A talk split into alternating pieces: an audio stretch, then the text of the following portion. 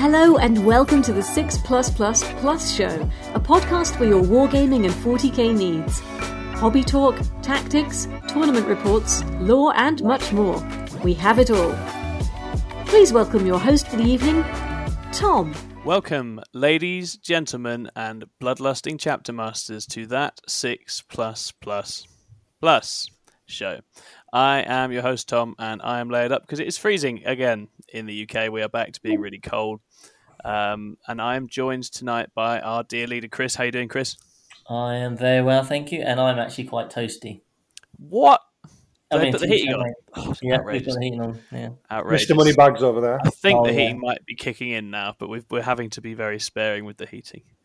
Um, oof. What's new with you, Chris? Anything exciting? Um, I painted the wood on a tree today, and that was the first piece of painting I've done in two weeks. That's nice. That's Um, fun. yeah, I've just not had any time since going back to work. Just not had any time to hobby, so I've been video editing, and that's it. So Mm. We just put out the Death Watch episode. Gonna do that Yeah. thing where we plug our own content. on Oh yeah, self promotion. Self promotion. We're, bit, we're we're really good at self promoting now. We're really good at that. So And one bit of evidence of that is that yes, Chris has been hard at work editing a state of play, yeah. which we recorded this week with the wonderful Mike Costello from Vanguard Tactics, and we talked about Deathwatch. And Mike is as good a Deathwatch player as there has ever walked on this earth. Um, and he gave me all sorts of useful tips about where he thinks they fall in Arks of Omen. Um, it's quite a fun conversation. We had a good time, and I hope you guys enjoy it. And we've got a few more state of plays lined up over the next few weeks with some very, very good players talking Mhm. specifically about Arks of Omen and what that means for their beloved factions. Um, but I'm also joined tonight by Davey. How you doing, Davey? Oh, hello. Love your catchphrase. it is actually, isn't it? I'll take it. Oh, hello. Fancy seeing you here. Oh, here I am. How did I get here?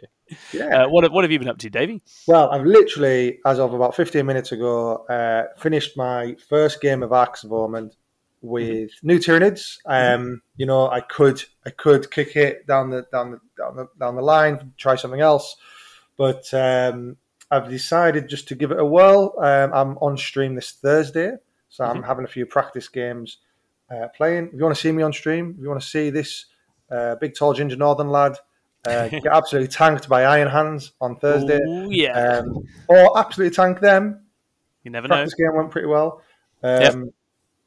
uh, that's on the Twisted Dice channel on Thursday. Wonderful. Um, uh, but no, really looking forward to it. It's it's a list. It's unlike anything I've ever had before. Uh, I found it on the online on the interwebs and uh, made by a few different contributors, and it's it's pretty good. Excellent. Um, very interesting. So looking forward to playing it. Um, other than that, um, obviously went to Nottingham, Mhm. but I think we're going to get into that, aren't we? Yeah, well, I think we'll briefly briefly review it. I think it's worth saying that it's cool to see someone doubling down on the faction uh, in the wake of changes and, and nerfs and the like, and saying, "I'm Oh. going to I'm going to sort this out." That's that's a lot of a lot of points, a lot of respect for that. Uh, don't hold your breath, Tom. I've uh, John, you are I, uh. I've just I've just I've just uh, uh, put a Dark Angels Ravenwing army on my watch list on that. oh, have you? So- Wow, Yeah. wow. Well, We shall see. We the shall world see. needs another Ravenwing army. Let's get it in there. Let's see Mm. it. Let's have it. Um, yeah, so we'll, we'll, we'll today we're going to be talking about Arks of Omen and sort of all our preliminary thoughts as we begin to navigate the new rule set and the new um, sort of detachments and, and the changes for the game. Uh, but for first, we're going to very briefly just recap um, Nottingham GT, and we had a few sort of shout outs and things to say. I think Chris had you had a couple of things you wanted to say, so we'll start with you, Chris. Do you want to just briefly recap your Nottingham GT experience over the weekend? Yeah, so um, first of all, um, it was really nice to have just a sort of few people come up and say hello and how they're enjoying um, the content. What made me chuckle was um, not once but twice did someone go, No offense, but the reason I love your content is because because you're just like normal. You're not as good as really good players. Um, so- My favourite thing about you as well, Chrissy. so. Yeah, I, I love having Chris around You for that. you know what I love about Chris? He's bang average. That's what I like about Chris. um, yeah, so I just finished um, like this nail biting game, um, game two, and uh, this guy came over and was just like, "Oh, I re- you know, I really like your content," and yeah, but it was just the way he, I can't, I can't remember his name. He was a really nice guy. He wasn't having, he was taking crack and knitting. He wasn't having the best time. Hmm. Um, he's like, oh, I don't know how to say this without offending you, but just, you know, you're like you're more relatable yeah, you're more relatable. And I was like, oh no, good, glad, cool. Um, so hopefully, Oh, that's a that's a that's a nice thing to say. yeah. I think I think um, absolutely, absolutely. So, uh, hopefully he had a better next three games. Hmm. Anyway, the um, so oh, so I finished my final game, and Jamie Easter's been playing. He's saying, "Oh, I'm playing this guy who's like a big six plus plus fan." And so it turns out this guy, and I think you knew already knew this, but this guy had been listening to our podcast on um, Friday on Mhm. the way to Warhammer World, yeah, and then had got to Warhammer World, and then been like, "Have I still got my headphones in?" And, up and like can just hear Tom across the hall. Um, so anyway, still yeah, just nattering away as yeah, always. yeah, always talking. anyway, so I walk up and um, Jamie's just finished his game. with This guy called Rob. So hi, Rob. Um, and Jamie goes, "Oh well, this is um, you like six plus plus. This is the boss man himself." To which Rob goes, "Ah, you're Tom." I was like, uh, no, no, no, no, I'm, I'm Chris. He was like, oh, okay, okay. Oh, I really like Tom. Um, Tom Tom's really good at like interviewing and I'm um, just really like natural. That I'm like, yeah, yeah, yeah. Tom's good. and, then, and then Rob says, "So, are you ever on the podcast then?"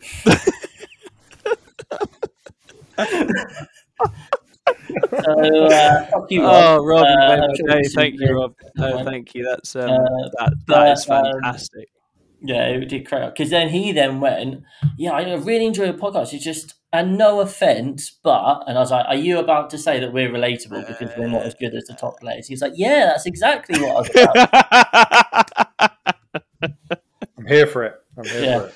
Cheers, mate. Oh. Uh, but no, I guess that, that might maybe that's our tagline. Maybe that goes under the the show, right? Six plus plus, relatable by virtue of being not as good. um, but no, his army looked amazing. He had this Mm. knight army. Um, he'd like hand carved the bases. Um, Oh, wow. To be like these like check patterns. Like the art, it was a knight army. It was beautiful. But interestingly, um, Rob didn't realize we we're actually a YouTube channel. He thought we were just a podcast. ah, interesting. Okay. So Yeah. if, if you are listening to our podcast, people, right now, we are actually mainly a YouTube channel, and we do videos and we do tactics videos. And maybe if Rob had watched any of our tactics videos, Oh he God. might have been Oh able God. to beat Jamie.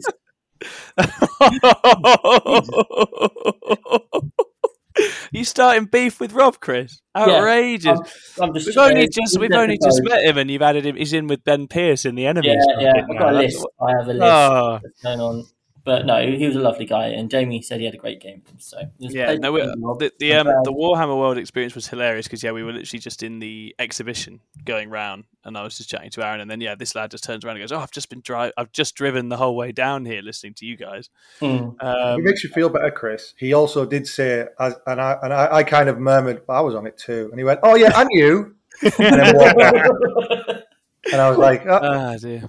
"Yeah, Well, you've, Yeah, you've so- both just got to do more state of plays, guys. 'cause you've got to put the Yeah. extra hours in. Then, then you'll Yeah. you'll sink through. yeah, I don't do much, so that's why. All you So do Chris- is edit it and make it all possible. Yeah, So make you feel better, Chris, is that uh, I played someone uh, the last opponent of the day, and he was saying how he didn't want he, he only watched the the the primary uh, playing the primary. Uh, Mm, yeah, yeah, yeah. So that's all he knew our channel of uh, of our channel. So um, Yeah, I know. I came over. He was the custodians guy, right? ah, that's right. Yeah, yeah. Yeah, yeah, yeah, yeah. He was a nice guy. Yeah, cool. It's good. Well, that helps slightly, but yeah. Um, I'm joking, Rob. We love you really, and we look forward to seeing you again. Of course you do. Absolutely. Um, no, but seriously, it, it's great to it's great to bump into people at events who like what we do and have listened to what we do, and that's that that is really fun. Obviously, you know, we're we're relatively new at this; we've not been around forever, and it's awesome when it you know turns out that people are listening and enjoying it, Mm. um, and that it's and as I say, we're, we're I think we can only really be us. So it's good that it's good that that works. Um, we're not going to be sort of suddenly transforming into Art of War or anything like that um, anytime soon. But I don't necessarily think that's something we'd want No. to be anyway. So got our, got it our- means a lot to us that you Yeah, guys come like on. what we do. Absolutely. Come and tell us how relatable we are. Please do tell us how relatable we are. You know, And, uh, you're relatable like David Brent was relatable. uh, and speaking of bang average, I'll quickly go through my game. Um, so first game up, I I took Harlequins from my last ever hurrah with Robin Fun. Mhm. Um, Twilight Harlequins with two 10 man blobs and six boats. First game was against Chaos Demons with no Be'lakor and no Flamers. I'd never played Demons before, um, but I felt reasonably confident going into the match. I made quite a big mistake turn three where I kind of forgot to. I'd done this like cool little trick where I tagged in some stolen objective and forgot to pull back my 10 man blob, which meant that his six fiends were going to get to punch me first with a CP to reroll all hits and wounds against me. And at that point, I started worrying, but then the power of the four up invuln kicked in and we were all fine. and I won that 93 64. Um, then I played into Sam, who was running Thousand Suns and Flamers, who, firstly, are obviously the hotness at the end of the film, and secondly, I knew having listened to 40k Fireside that um, they were really good into Harlequins. The mission was um, Data Scry salvage, and I knew that I could do my best just to keep knocking him off objectives. Um, he did have two 10 man um, Terminator blobs, and I'm going to struggle to kill those a bit. It was a fascinating game. Um, I was in the lead for most of it, um, and then kind of I just ran out of steam just at the end. I probably made a couple of positional mistakes, um, and on my turn four, two troops had died getting out of a transport, so I had to roll for my rod, and I passed it on a one, two, three, or four, and I failed it. I rolled a five, and then on turn five, I got my final rod. Um, and anyway, he had bottom of turn, which is obviously quite a big deal. And we counted it up, and it was 79 79. oh, wow. So um, a draw. So I'll blame I'll blame the R and D. I'm sure there, there were a few things which I could have done differently, but yeah, um, of it course. was a really cool game.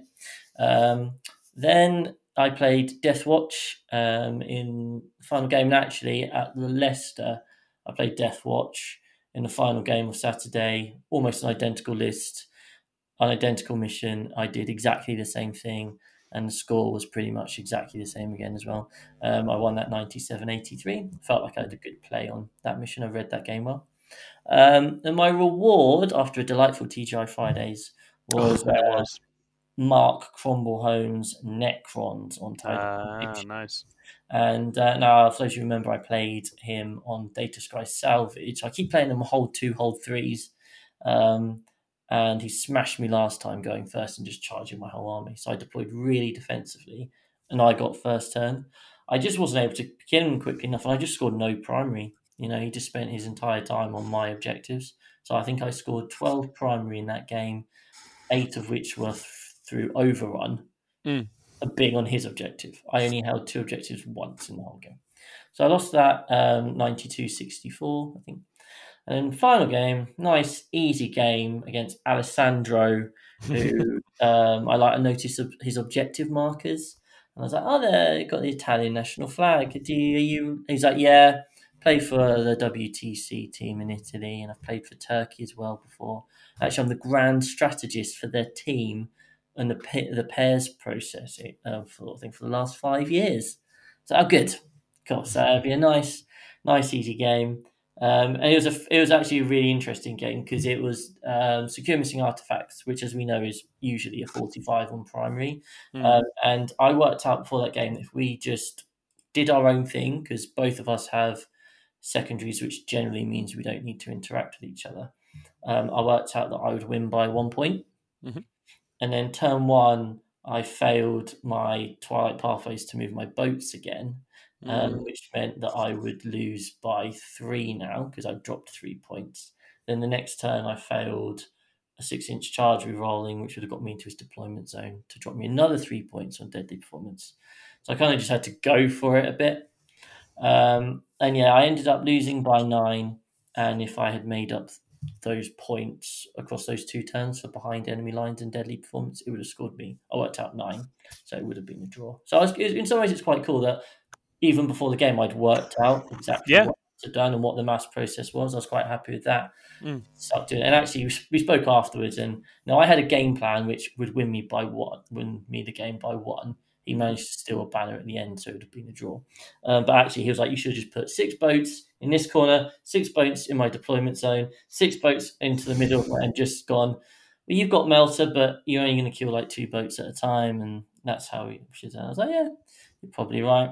But um, and that's what I'm going to have to start doing more, I think now. But um, yeah, so I did literally go bang average, two wins, two losses, and one draw.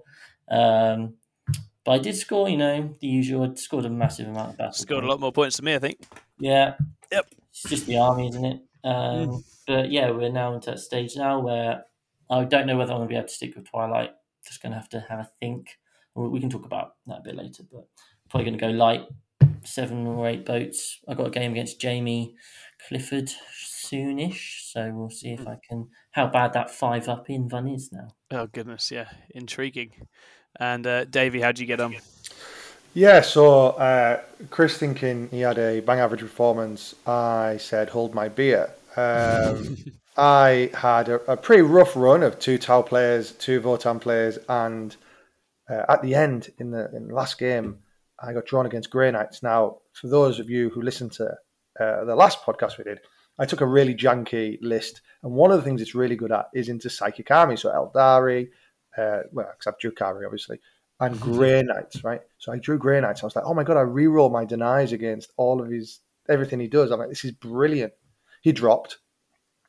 Uh, and then I got paired into Custodes, uh, who have Oh, uh, Emperor's Chosen uh, for Feel No Pain against Mortals. Um, so yeah, so that was that was my weekend. But I went um, two three, so a bit disappointed. The the jank wasn't as good as I thought it was. So when I designed it, I thought you could auto fail a charge. I thought you could just decide to fail a charge, Mm. and then we looked at the rules, and that's not true. Um, if you succeed, successfully make the charge, you have to go. Um, and this came so obviously I, I was I'd already submitted the list, right? So I'm like, okay, well, you know what? I'll just CP it if I double six it, right, or something like that. So there was one moment in my second game against Leagues of Votann where his berserkers were nine inches away from my neuro. I thought, hey, how many times have I deep struck in and failed a nine? I passed it, and I had no CP because I'd already rerolled the charge to get in somewhere. And uh, my Neurothrope went headlong. So the Neurothrope is just the big brain with tentacles. Just Yeah. through, went headlong into five berserks who then ate him. Um, and, uh, to be honest, at that point, I'd already lost. So quickly, just to run through the games, I played against uh, a lovely guy from near where I live, um, or where I'm from rather, in, in Cumbria, and that was a really nice game against Tau. Uh, scored early to win by six points, uh, 88. Uh, the next game, I got paired into Leagues of Votann. Great guy from Holland, really cool geezer. Um, he allowed me to score one point of primary, which was really What nice. a nice guy. What a Yeah, what nice nice guy, right? Um, you know, he had the bikes. The bikes just came out, obsec everything, and then there was just Yeah, yeah. he just killed my Tervigon with all the Termagants turn one, and that was game Oh over wow. there. Um, so that was my primary junk gone. Mhm. Um, and to be honest, I think I'd rather I'd, I'd rather have scored zero primary. yeah, Well, at least no, I one scored one. rather than just one. Yeah. But Salvage for a big one. Uh, then I went into Tau again, a little bit more of an obscure list, but uh, again scored strong early, but then dropped it towards the end, and he, he picked me on um, on secondaries. Uh, the next day, I went into Leagues of Votann again, uh, a double um, double Hekaton list. Uh, beat that. Uh, it was very close though. Really lovely guy come up from London. Uh, really chill game. And then I came into uh, I, I- came across Adam, who I was repaired into with the Custodes.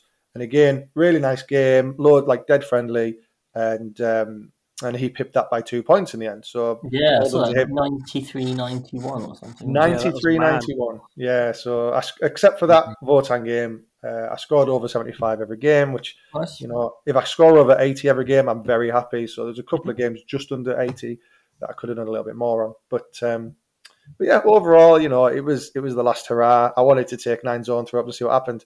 Um, I did, and I got a 2 3. So how about that? Sounds like they were close though. A bunch of close games. it was four close games and one absolute savage beating. Yeah, savage beating. You got to have one at an event, right? Oh, yeah. Got to Yeah. have at least one. Yeah, you got to have someone just to slap you back into place. Um, yeah, how about you, I- Tom? How did you get yeah, on? I had I had Drukhari round one, who's a chap called Darren, who um, had quite an innovative Drukhari list, um, which wasn't as scary as it perhaps could have been. So that was that was a, a, a fun but quite easy win to start off with. Then I had an absolutely brutal game against Twilight Harlequins, um, piloted by Ryan Williams, who I should give a shout out to because he was a wonderful opponent and played extremely well. He's War Um, right? Yeah, he's War Masters. Yeah. So this was this was a later round game in round two already, and Ryan had a webway gate, which on Data Scry Salvage he just slapped down on the objectives I would normally go and scurry around and, and use as my sort of sort of home base, which Yeah. for me was like, oh well, I just can't play there now. That can't really happen because if a if a Twilight ten man comes out of that and touches me, that's it because it can chase after me eight inches. That's what Twilight does. It's crazy. With it's got a strat to chase after you eight inches and keep you just trapped in, murder you, and then that would be it. It'd have my home objective and everything else.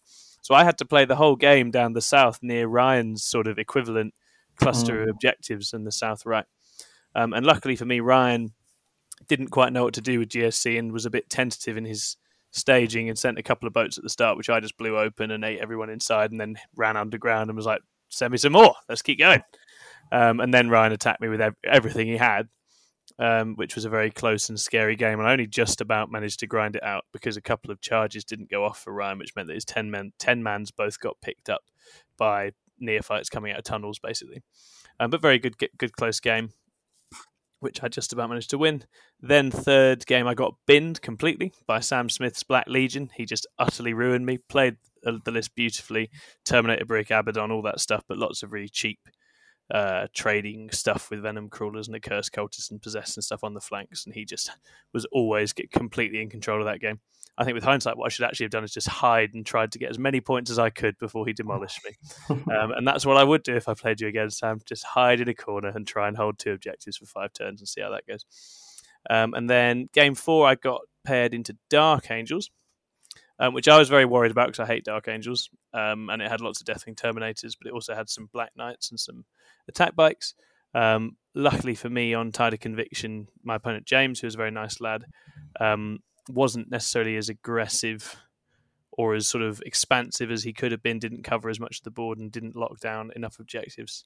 So I kept sort of just about managing to push Deathwing off of objectives, dunked all his Black Knights from reserves, and then ended up just pulling off a wrap on some Deathwing Terminators that were then ended up wrapped in neophytes, so that he couldn't. He was murdering me to death with storm bolters, but then he couldn't do it anymore because all the neophytes were just cuddling him in this massive Mm. uh, swarm, and he had chain fists, which aren't actually very good for getting through neophytes. um, uh, so narrowly managed to win that game. And then in my final game, I had Brant with Custodes, Custodes Dreadnought list, um, which is very good at killing elite stuff, but it just didn't have enough attacks for my horde of Gribblies, and so Brant drowned. Although he still scored amazingly well, um, but I I took that one 97-86. So that was a, another another four one. Um, I think I had some good fortune in my matchups. I think the two hardest games were both on day one, actually, in the end, um, in Ryan and Sam. And then I actually had quite a nice day too, um, which was good as I was a bit mentally brittle going in. And luckily it was it was doable. So, yeah, it was very fun. And obviously, Nottingham GT was great. Big event. Really nice to see everyone Mm. out there. The Zach events go from strength to strength. Um, Yeah, and uh, yeah. so good, right? Just really, really big as well. Like, like Yeah. four hundred people. Yeah, I think it was 400 people, which is just amazing. So the whole UKTC circuit just continues to boom. We're having a lot of fun at it, and we'll, we'll obviously keep turning up to it. So, yeah, that was really, really good. And uh, a public apology to Paul. I rolled my eyes when he booked in us in for TGI Fridays. TGI Fridays, guys, it's upped its game. Great. It was really good. great. Food is It was actually excellent. We had a very good meal there. It was very Mm. nice. They, to, as a nut allergy sufferer, they took very good care of me, like very good care of me, which was very nice, and uh, it was appreciated. So thank you, TGI Fridays. Um, and obviously, uh, we had two tables with very different, sort of- very different cultures. That was the fascinating thing that, that the same team could have such different cultures on two different tables. I think was interesting because you had, on the one hand, the ta- the table that Davey was presiding over was everyone was very positive and happy and smiley and joking, and then me and Chris were sat on the table with Jamie East and Mark, where sort of torrent of abuse flew. Uh, You're from-. You've got a big nose. You've got sausage fingers. You look pregnant. This is their sort of their sort of Saturday night ritual. They just sling abuse at each other, and it's quite formulaic abuse. You Yeah, know exactly what they're going to say when they're going to Yeah. say it. Um, and so that was a very good time. Um, really, really good time. And that was that was the end of, of Nephilim, of course. Nephilim buggered off. And now we're entering into a new era, and that's what we're going to be talking about tonight, which is Arks of Omen. We've got the new rules, we've got the new detachments, we've got new secondaries, and it will be a very different meta for the next few months as we sort of rattle our way through to summertime. And today we're going to talk about list building, some of our initial thoughts on things to watch out for and things you should consider. We'll talk about some secondary changes that are worthy of note, talk about some specific meta tech you might want to have. Um, and related to that, think about the kinds of armies you're probably likely to see and the sorts of builds that are going to be out there. Um, and hopefully give you just a, a little bit of food for thought as you go about doing battle in Arks of Omen. Um, I've got my first Arks of Omen games on Saturday, but only in 1K format, so I'm not sure how much I'm going to learn from it. Um, but we'll talk about that at the end. So, first off, list building. Have you guys got any pearls of wisdom for people looking to start building lists and designing armies to play Arks of Omen? Yeah, I mean, I think the with the way the new detachment works, the fundamental thing you have to decide on first is what's your compulsory thing, right? So you know, obviously we have this situation now where you have to choose a compulsory band of zero of like three of a certain type, then you build on from the rest. I mm-hmm. think that's going to depend, obviously, army to army. Um, but when you're list building, you kind of have to, I think, have that as a clear focus. Kind of like, well, what am I planning on having a decent amount of, and what is the strength of my list? So you look at Eldar, Yeah. for example, um, and obviously they've got a lot of really good fast attack. So Yeah, I've been building like Ynnari lists at the moment, and Mm-hmm. yeah, it's like that six five. Uh, those six fast attack slots are like prime estate. But there's Mm-hmm. going to be um, lots of other armies there where um, it's going to be the elites, which are really a really common thing. Or I mean, obviously, less and less armies are now the um, the troops, but Harlequins are one where the Yeah. troops are you're still just going to have your seven, eight, nine, and I think working out how valuable the troops and obsec are to your list is going to be a really important thing because you know we don't have to take any troops anymore. You don't You don't. have to take any obsec anymore. No. So you know, like how important is that? You take something like Grey Knights. Like, do you want your strikes? You know, um, or how many do you want? Um, I'm off the top of my head, I can't think of any now, but I'm sure there's armies out there which really don't want Mhm. um, troops potentially, especially if you can give out obsec in other ways. Um, Yeah. I mean, Necrons are going to love it, aren't they? You know, they don't they don't don't have to take those rubbish warriors that they weren't taking, or immortals which they weren't taking anyway. So that's going to be um, something for them. So I think just as you go in, along with other things we'll talk about later, like you know the idea of playing for second or building for secondaries, you want to just be thinking, what actual structure do I want to be taking with this? Yeah. in terms of the detachment numbers. Yeah. Completely right. And I think, as you say, different armies have have lucked out in different slots. Eldar and fast attack, as you say, that's a big deal. Elites for your space marines of all stripes. Um, fast attack, I guess, potentially for Votann as well, right? With the bikes and the Sagitaurs, all those things.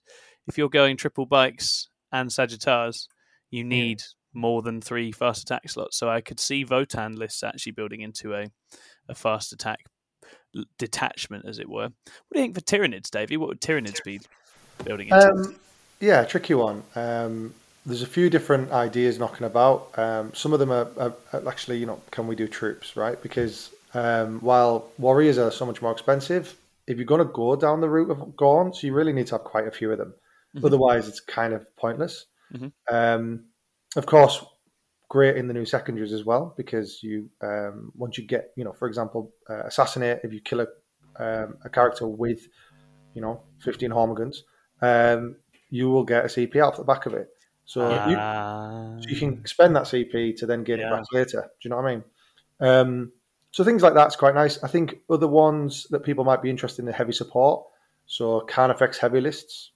Um, Mm-hmm. The old uh, Carnifex spam, giving them obsec and running them around. Um, we'll definitely see a bit of that. Yep, Um, Monster Mash makes sense. Absolutely. So they're going to be the two real archetypes, um, and you can swap swap them around and stuff with different hive fleets. But yeah, I think it's mostly going to be heavy support and your troops. Elites are so expensive now. Mm. Um, that's the problem. Mm.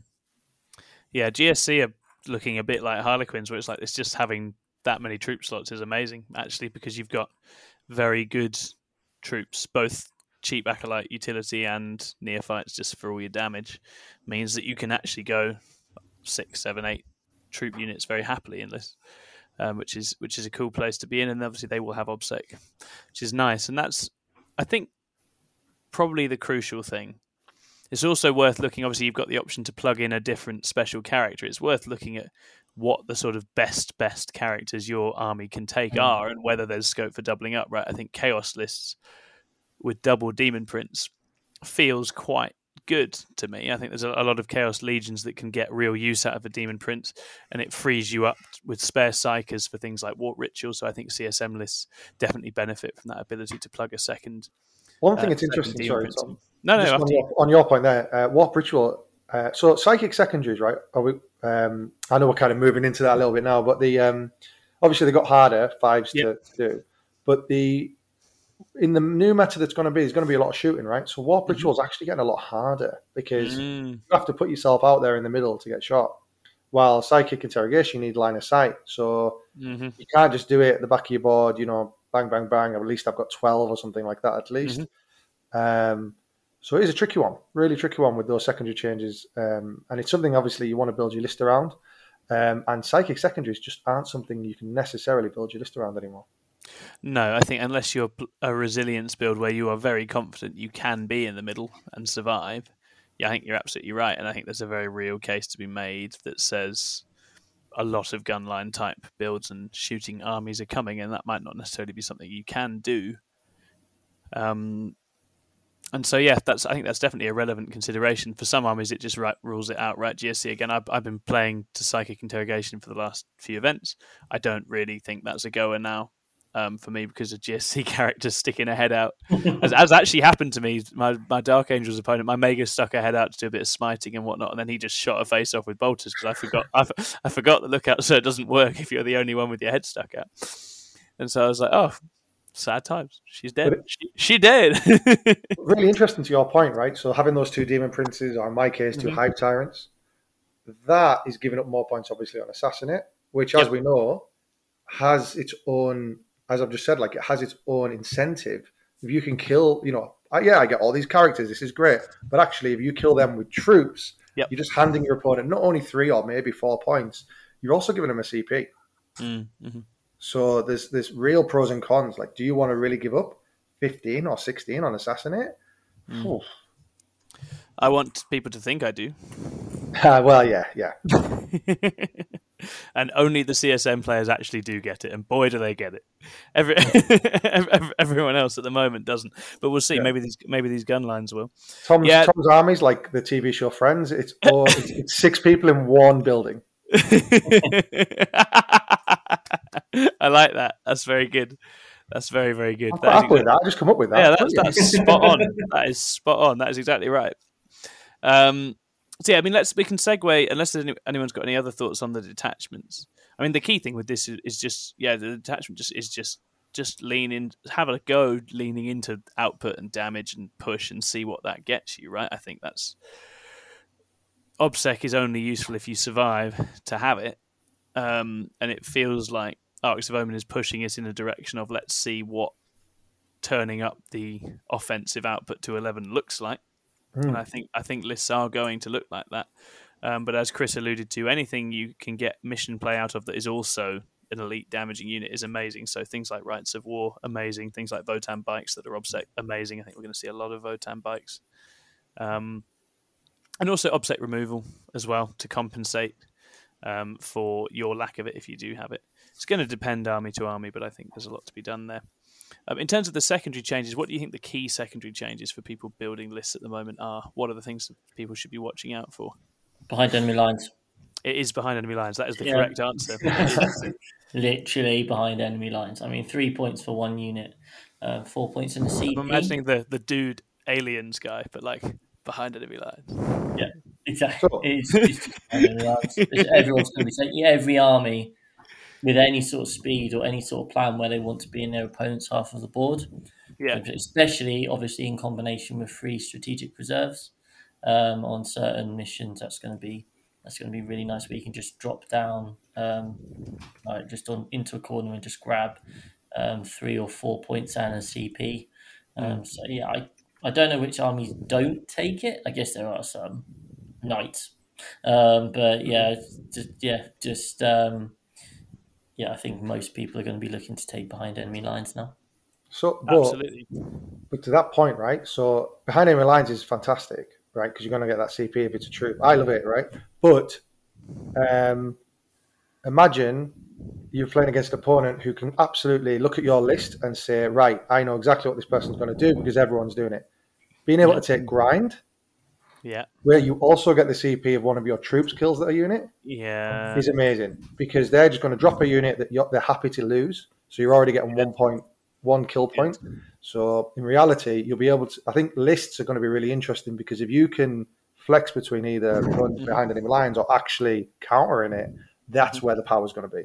Yes. Yeah. So grind in that sense gets reconfigured more as a sort of passive secondary, right? You're going to sit tight, hide, and kill their BEL units, um, and that's a, definitely a valid strategy. Um, and that's that's something where, yeah, when this is always the case, right? When you know there's particularly appealing secondaries, you can build game plans that involve taking advantage of your opponent's preference to do that, right? And to and to play and to play that way, and that's that's certainly a a valid approach. Just one last thing on behind enemy lines. Uh, Mm. I'm not gonna, I'm not. This isn't my hot take. This is I watched Manny's the video this afternoon. Mhm. Um, it's it, he had a really interesting take on it. He said it's actually you think it would be more interactive because you're putting more units forward, etc. It's actually quite a passive secondary now because all you want to do is throw one unit forward, Yes. sacrifice it, goodbye, see you later. That's dead now. Um, whereas in the past you were like, how do I get two units in there and how do I get them to stay there? Yes. Um, because if you put two units there now, like you want to get one more point. Yeah. it's probably It's- better it's, to um, leave it to to the next use, time and put them there. use- to use another meme. It's just stranglehold with extra steps. Um, that's that's Yeah. all it is. It's you, it's it's stranglehold, but you have to be further for it. yeah, it's stranglehold, but you have to be slightly further forward. And stranglehold, as we know, was primarily employed as a passive secondary, as a oh, I booped that, but I'm actually keeping most of my resources intact. And I think this for some armies will be the same. Although I think obviously it's um it's still just as good as it ever was for armies that want to overload and just wreck the opponent deployment zone and just just absolutely get stuck in. Um, but yeah, the, I mean, the CP game with it is huge, right? It feels like there's a bunch of stuff you can be doing where you could just be really racking up CP, which in our current starved CP game is a big deal. Definitely a big deal. Am I right in saying it's only one per battle round you can still get? Um, I think generated through those extra kind of means, Yeah. yes, I Yeah. think so. Yeah. Uh, but hey, you take it, right? Still nice to have. Um, in terms of secondary changes, did, has anyone spotted anything amongst the actual faction secondaries that you think is going to change things up? Yeah, so I, well, I can talk from the Harlequin point of view. Yeah, go for Um, so um, obviously Harlequins uh, regularly take um, deadly performance and we veil. Um, veil was um, is a psychic action. You pick a unit within eighteen, and then it goes off on a three. Then you pick a different um, unit, goes off on a four, etc. Goes up.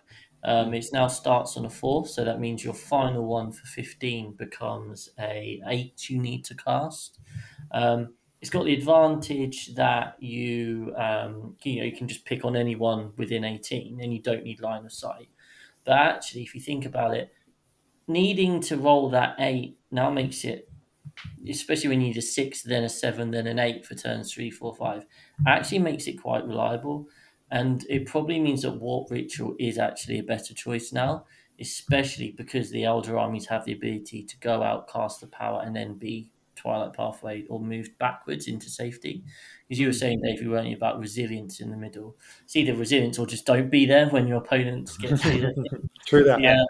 So I think for Harlequin players, they might actually start to think about um, warp ritual just in terms of a Yes. more consistent 12, especially if they're not relying on Twilight Pathways to keep firing bike units or troop units into the Yes. deployment zone. Yeah, Um, that's very then- relevant. And then in turn, and that kind of links to deadly performance because that's now changed. So deadly performance, for those who don't know, four things. Do two of them, you get three points. Kill two units in shooting, kill two units in combat, which are the ones you, which are less common than take an objective you didn't hold at the start, which is just playing 40k, and um, have a unit in your opponent's deployment zone. So that obviously paired up nicely with behind enemy lines. But now it has to be a core unit. What that means is you can't just whack a 22 inch Star Weaver No, into you can't. opponent's deployment zone and be like, yay, three points! I earned this with my sweat and blood. Yeah, exactly. it's now it has to be a troop unit or a bike unit. It also means when you blitz your solitaire or you fire your shitty little troupe master. Oh, I forgot to say. Speaking of troupe master, final thing of the tournament. Okay, Yep. you those who know on the show know my relationship with my troupe master. Final game against sisters. I'm like, right, I need to kill these um, Zephyrim. There's two left after shooting. Troupe master goes in, seven attacks, two still stand. Two, two were there. Two were still standing after the combat. I'm like, right, fine. I'll consolidate back into the boat for my CP. Next turn, there's just a troupe master in that boat. They blow up the boat. You can guess what I roll when I have to roll my emergency. Dis- oh yeah, I rolled my one. The troupe master's final action of Nottingham was to die. fiery, fiery blaze on a one. Remarkable. Yeah, classic troupe Master. But yeah, it just means that those characters being fired into the deployment zone aren't going to get you your deadly. So now you have to be thinking, right, am I just going to really lean into boats um, and troops in boats have eight, nine, so that I can keep staging and sending troops into the deployment zone? Mhm. Or are you going to go more for the bikes because they're core? So, I mean, I was taking two bikes just for, to do it turn one. I am really tempted to take another set of two bikes so I can do it turn two. But um, obviously, a lot of players just whack their boats forward and then they'll be able to keep sending stuff in anyway. Um, and maybe that's better now that we're not worrying about ever, as you say, putting two units into a deployment zone because you don't need to anymore. Yeah. It's an interesting point, and I think that's definitely something for elf players in general to bear in mind with the psychic secondaries, as you say. If you have the option to fire and fade or move after casting, then psychic interrogation is still good. Warp ritual probably more reliable, but psychic interrogation is still good as well um, in the right matchups, depending on what kind of army you're playing into. Like, and armies with psychic secondaries, I think, are also in a nice spot because there's the flexibility of choice. Um, Eldar have the same, uh, Craftworlds have the same with their sort of objective scanning one as well. Uh, I think hopefully that's a good change that it was not just going to be any old psyker in any list is just instantly racking you 12 15 in some games um, and maybe putting psychic secondaries back in the hands of the factions that are kind of supposed to be good at them. Um, in terms of other secondary changes, I think there's a few relevant things. A lot of Space Marine chapters lost a couple of their special ones. Um, so Blood Angels are down to just the one now. Uh, Dark Angels down to just the one, and so that that's a real trimming back for Space Marines. But they've kind of coupled that by giving you much more generous Codex Warfare scoring, Hmm. um, removing caps. Oaths of Moment can get four in a turn, um, and Shock Tactics, obviously, as we know, has already made a game-changing, game-winning four points um, a little while ago, and that's still the same. So Marine lists are probably being moved towards a more similar set of secondaries. Um, diversity is going to be a little bit less, and a couple of the armies that had really good secondary scoring games like Space Wolves and Blood Angels, I think are actually hurt slightly by this um, compared to others. And it, armies that benefit from the Devastator Doctrine are going to look better for Space Marine secondary scoring in some ways um, than anyone else. I suppose it depends how they can move into the mid board, right? Because Yep. you know, if you're an Iron Iron Hands player and you've got Redemp, uh, you know, uh, the tanks. I can't remember what it's called now. The big tank with the all the Gatling cannons, um, um, and dreads and stuff like that. It's it's can you get into the middle to do the the other secondaries that Space Marines have, or do you just really rely on Devastator then Yeah. put banners up on their corpses? Is one of Yeah. the two things really. Isn't Yeah, it? yeah, I think so. Yeah, I think there is going to be a bit of that going around. Um, where again, bodying on the primary is going to be the the path to victory, and then the secondaries are kind of just a nice extra for some of those armies as well. Um, GSC scoring got even better for those who are interested. Ambush scores two for a kill, a crossfire kill now. Just kill something with the crossfire token on, two points. Delightful. Absolutely delightful. Can score five on a turn in it. It's um yeah, it's very good, very very good. Don't think that needed to get any better than it already was, but Hmm. it, it is better than it already was. Tyranid ones is just a still rubbish. So Yeah, uh, uh, cranial feasting does become a, uh, cranial feasting does become a little bit better. It got a weird little tweak, but what's what makes it better is going into Marines because Yeah, everyone has a sergeant. Yeah. Um, as long as I don't shoot them to death, uh, I can uh, get some get some points off the back of that. yeah, yeah, absolutely. And um, Drukhari ones all stayed exactly the same. Didn't change that at all. Um, they slightly nerfed the Necron ones, but I think they're still really good. Um, from what I've seen, they look okay. Really excited to see Drukhari. I'm really excited to see that because it feels like they're going to be super super deadly now. It just just depends on whether they can actually do anything in that marine matchup. That is Hmm. supposed to be that's supposed to be a matchup they like. It's supposed to be good for them. Um, but if there's if the Marines have just got too much stuff, the Drukhari pop out, do their thing, and then they'd still lose because there's not there's not enough of them. But we'll see. Fair. It's a good time for Dark Lances and Incubi and high AP stuff. Um, I'm definitely going to look forward to trying mine out. I've got Faustus. I'm going to take my Drukhari to the narrative event that John Scrivens runs in Nottingham. Um, so there will be some some Drukhari out and about soon, and I'll let you know. Um, I think they, they do benefit from the weakening of some of the other top armies, though.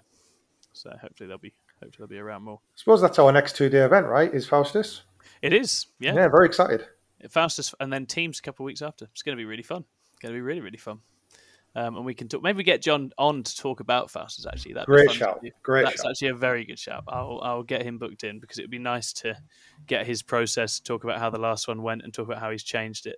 Um, it's I cannot recommend it enough as a as a local event in Nottingham. Um, if you are of a more narrative persuasion or you want to find out what the Tempest of War cards are like, that's the one. My Um, first ever Tempest of War games is going to be terrifying. yeah, yeah. Well, yeah. I'd be interested to see how you how you find it. I love them. I think they're good, um, but they people respond to it in different ways. um, meta tech, boys. What do you think people need to be packing in their lists going forwards? What sorts of little bits of tech or gear would you be taking out there into the Arks of Omen world? Uh, well, we spoke about this before. Um, I think that drop pods are going to be quite good. I I'm reckon you're right. Person, um, rumor has it, um, Space Marine players might be going down the route of trying to blow shit up turn one, and so anything in your list which can deny um, extra distance. So if you've got infiltrators screening out, if you've got things that mean you can't uh, land within twelve inches, um, just to really keep pushing out everyone. I think that's going to be huge. You know, AdMech have a techno archaeologist that can do it. Obviously, Marines have their infiltrators. Um, any sort of pre-game move type stuff that can help you just mean that your valuable stuff can't get angles on. You know, like we play on the UK TC boards, and a few of those, like I'm thinking like Death and Zeal, which is mission three, um, where you deploy in your corner, the kind of the corner directly above you is wide open, and a Mhm. drop pod would love to just land there and just blow up everything you've hidden in your back because you can't hide from it unless you stick everything in your back out. Um, and just having an ability to screen that off so they can't just land in your in your backfield and just kill your juicy targets. Um, I think is going to be quite crucial if you want to be doing well. Yeah, no, definitely. I think being able to cut angles with forward deploy stuff or pre-game move stuff is going to be really important. If you have valuable targets, I think there's going to be a lot of drop pods out there coming in to try and punk them. Um, and you know, there's a bunch of armies out there also that shoot hard anyway, and being able to cut angles on them is also great. I mean, AP is still really important, isn't it? I don't think that's Yeah. changed. Uh, I suppose the amount of AP is is changing slightly. Like AP four, AP five was obviously either like, if can you find it because I want it, but now you know, AP three is is is pretty strong still. Mhm. Uh, even I mean, even mass AP one, AP two is is fantastic. So Definitely. um, obviously two and three damage is becoming um, even stronger uh, because you know if you've got the mix up of those two profiles, strength, you know, damage two, AP three, or what have you, you know, you're starting to wipe out marine squads there, Mm. um, and even you know potentially threatening things like you know Votann berserks or what have you. Mm. Um, yeah, it's it's it's super super interesting. It, it really depends on who becomes the biggest challenger to Marines. It does. uh, because then you need to build a list to counter the counter, which is interesting. Yes, yeah, and it, it is. I think always with the metal like this, if Marines become like hyper dominant, it just distorts things so much that that's what you have to think about. But if they slot in alongside a bunch of other powerful stuff, which they might, then it becomes really spicy because you still you're still going to need your volume for other things like elves or bugs. Mm. You're still, gonna, but you're going to need to add in those proper marine killing guns, and you're going to want a bit of all of that. If vehicles do become very common, and obviously we're seeing lots of lists with lots of vehicles in, we're also seeing lists with lots of terminators in, then very good damage three or very very good anti tank definitely valuable. So it feels like with Armor of Contempt going, every damage profile is sort of validated. yeah, yeah, absolutely. Which is kind so. of spicy, right? Yeah. I'll tell you one thing that is interesting is is stuff that ignores wound caps might not be as prevalent. Now that Abaddon's mm. gone, because I feel like people were taking that for the Abaddon matchup primarily, Oof. and then other things were a bonus. So one thing I would say, having played Black Legion with Abaddon, that was good. I thought that was really good. I was very impressed with Black Legion. I I still think there's a place for, for Abaddon, but probably in Black Legion now. Hmm. Um, I might let you know about that at Faustus.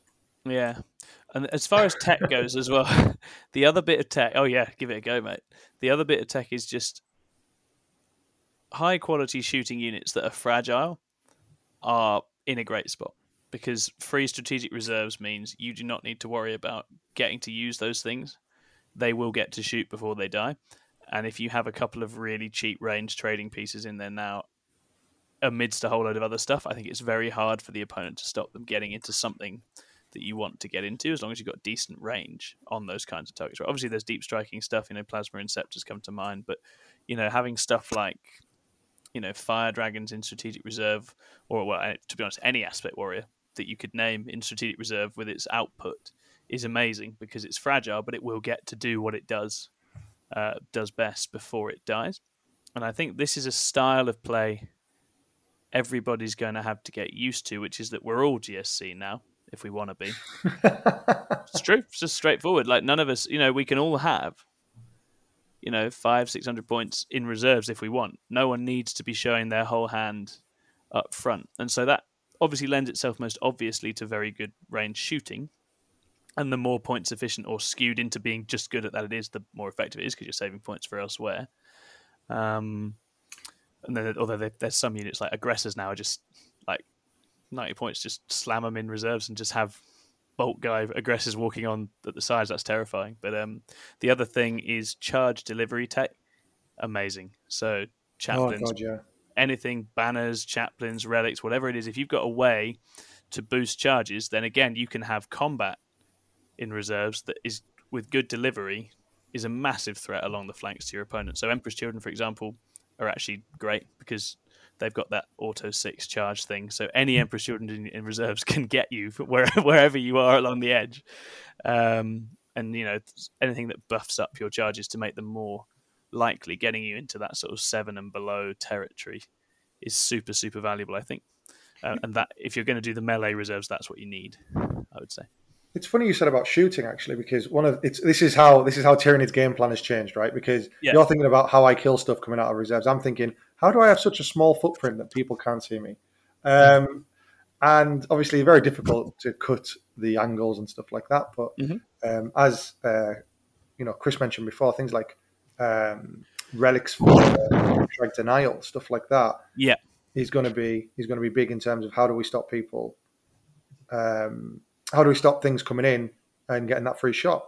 You know, look, yeah. look. The other one I, I, think is really strong, and I think it's not flying under the radar. And you're a pun in a minute, but I think he's actually got a bit of a buff in a sense of flyers.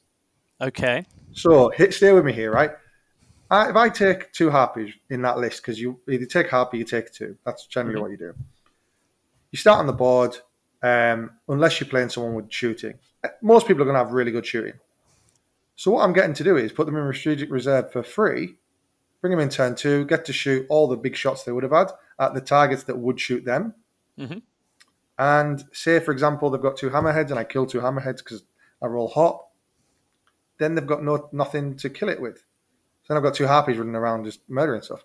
So actually, what you're doing is you're giving yourself, as you mentioned, the first shot. You're going to get to shoot it, and if you can kill the only things that can deal with that problem, that's actually a buff in a sense. Mhm. Mhm. I might be sort of speaking like a complete lunatic here, but And it's just Right. bombers that have been nerfed by the list, right? So Yeah, I think that's right. anything, but gunships themselves, as long as they're pointed efficiently, and that's it. Yeah. not it? It's what can you put in your army that's going to come down and is a pointed in a way that can efficiently true. overkill for what Yeah. it's worth, and there are certain units which are good at that. Um, Yeah. I don't think you drop down, for example, an AdMech um, shooting a Stratoraptor. I don't know how many points they are now. Let's say like 180. Very unlikely they're going to do 180 points of damage, and then they've got to Mm. try and survive. Um, but there are a lot of, especially marine units out there, which can just drop down, or especially those melter style units, um, Yeah. who's who are pro- priced accordingly because they their range isn't great and they don't move that far. Yeah. Um, and that's their weakness. Well, now they don't have that weakness. Yeah, they don't have a weakness. They're really strong and But the points are still the same. Yeah, exactly. Do, you- do, do you yeah. think it hurts units that do pay for deep strike?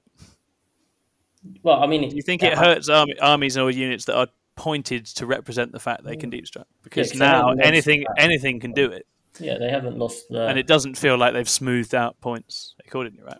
Yeah, exactly. This They is the one caveat with GSC, right? Obviously, we think GSC are going to be good, but they do spend points for their ability to actually use reserves, and now anyone can do it. And also, GSC really don't like getting caught out by things coming in on reserves and getting a good angle on yeah. them. So there's a very real chance armies playing GSC now just wait and do the same thing back, Yeah. um, and just pick those little bodies up. So I'll be very interested to see how that game goes. Another, another. Thought, oh, sorry. After you, Chris. I was going to say it depends also on how useful the fact that you're only coming in from a board edge is compared to deep striking down anywhere. Because obviously Hmm. that's a huge thing, isn't it? Um, being able to just come down in the middle of the board, enemies Yeah. deployment lane, etc., rather Yeah, than being up to the edges. Um, and it might well be that actually it's not as potent because of terrain layouts and Mhm. where you can position yourself and your army turn two and three. I haven't studied the maps and the No. the UKTC layouts to see where those weak points are. There's certainly going to be one or two issues. Uh, They may, they may need to adapt. UKTC terrain may need to adapt. Um, it, it's been shaped very heavily in an era in which one of the main things they were trying to avoid was allowing melee staging to just be too easy. Right. And the risk is if if it's a shooting reserves delivery meta that shooting just becomes too easy. Um, but I guess we'll see. so what you're saying, Tom, is now that everyone can do what you do, it needs to adapt. I don't want to do it anymore. Yeah. Interesting. Interesting point. Well, no, no, but that I think that I just think the GSC game, which I've been playing of late, I can just see now how powerful free reserves will be for so Yeah. many different armies. Right, I can just see how a sort of staggered one, two, three punch game can be, you know, it can be really, really oppressive, and anyone can access that now. Hmm. So you really need to be thinking in that sense. If you're putting your whole army on the board and your board and just w- waddling forwards, you are not doing this right. you are not. You are not accessing the tools you've just been handed, um, and you and you need to think about how you're going to do that. One one flip side to this is that armies who can rapidly expand and fill the board do have a potential in here, right? So you're 200 gaunts. your your, ho- your hordes exactly orcs tyranids, to a lesser extent Drakarian harlequins because they've got lots of cheap little units they can put in a sort, sort of fan out and cover the angles Dark if you- Angels, if Raven you exactly raven wing so if you if you sort of you know essentially just rush someone um, and completely close up the space that they can drop into and get that one two turn before their clever plan comes into action then you too are a powerful force um, and that's more of a sort of rush alpha strike than a you know hammer blows from reserves but that that's going to be an interesting force in this as well i think Have you seen that amazing picture? Um, oh, it was a guy. It was from like sixth or fifth edition or something like that. Uh, they It's talk about it on some Star podcasts. Pride. recently. Say again. Is this the Kroot thing and the Yeah. pipe? Yeah, Yeah. so this guy who plays Kroot lined. So back in those days, you could bring your entire army on in the, in the or deployment zone. So Mm. people were taking white scars. You brought your army on and killed everything. It was like a really tough build. So this guy just forward deployed all his crew in this guy's deployment zone, so his bikes couldn't come on for the entire game. Yep. So, That's like, It you could know, happen. take a leaf out that guy's book and Yeah, uh, cover exactly the entire that. sides of the board in models so that no one can Yeah. come in and bother you. Yeah, it's a a very it's a very good valid response, right? And so I think I think there's going to be armies that can play that game too. Um, Necrons presumably still can. I don't know. I don't know how exactly what the Necron game plan is going to look like now. Although mm. again, they've got they've got good deep strike reserves delivery with various different things, and so it's yeah, it's interesting. There's going to be a lot of stuff going on. Yeah, excited to see what James Marsden cooks up for Necrons. Oh yes, well he was talking about Annihilation Legion, which I'm strongly in favour for, but we're going to pick his brains for state of play. Actually, speaking of self promotion, self promotion is happening. Brace yourselves. We Yep. will have a state of play with James Marsden, who is as good a Necron player as there is, um, and that will be recorded in the next couple of weeks. Really excited to chat to him um, without having to play a game against him. That's going to be really fun. um, do we want to wildly speculate on the sorts of armies that will define the meta? I mean, I think. I think we know the sorts of things. Yeah, we've covered it. We're Iron talking about hands. Iron Hands, Reserve Punch, Drop Pods, tanks, cheap spamming of vehicles that are very efficient. Um, we know that walls of Terminators and walls of Land Speeders are being looked at in the Dark Angels sense of things. We know, we know Harlequins are still a transport obsec kind of build. We know GSC are coming with lots of reserves, um, dropping down and shooting things. And we know that Eldar with Yeah. their fire invading stuff. Yep, and Falcons and big punch out of reserves if they want it as well. There's all sorts there as well. So it's yeah, shooting meta, guard with tanks and Kasrkin teleporting and lots of bodies to screen, and they're shutting off um, deep striking aura, which is massive for them to have. Hmm.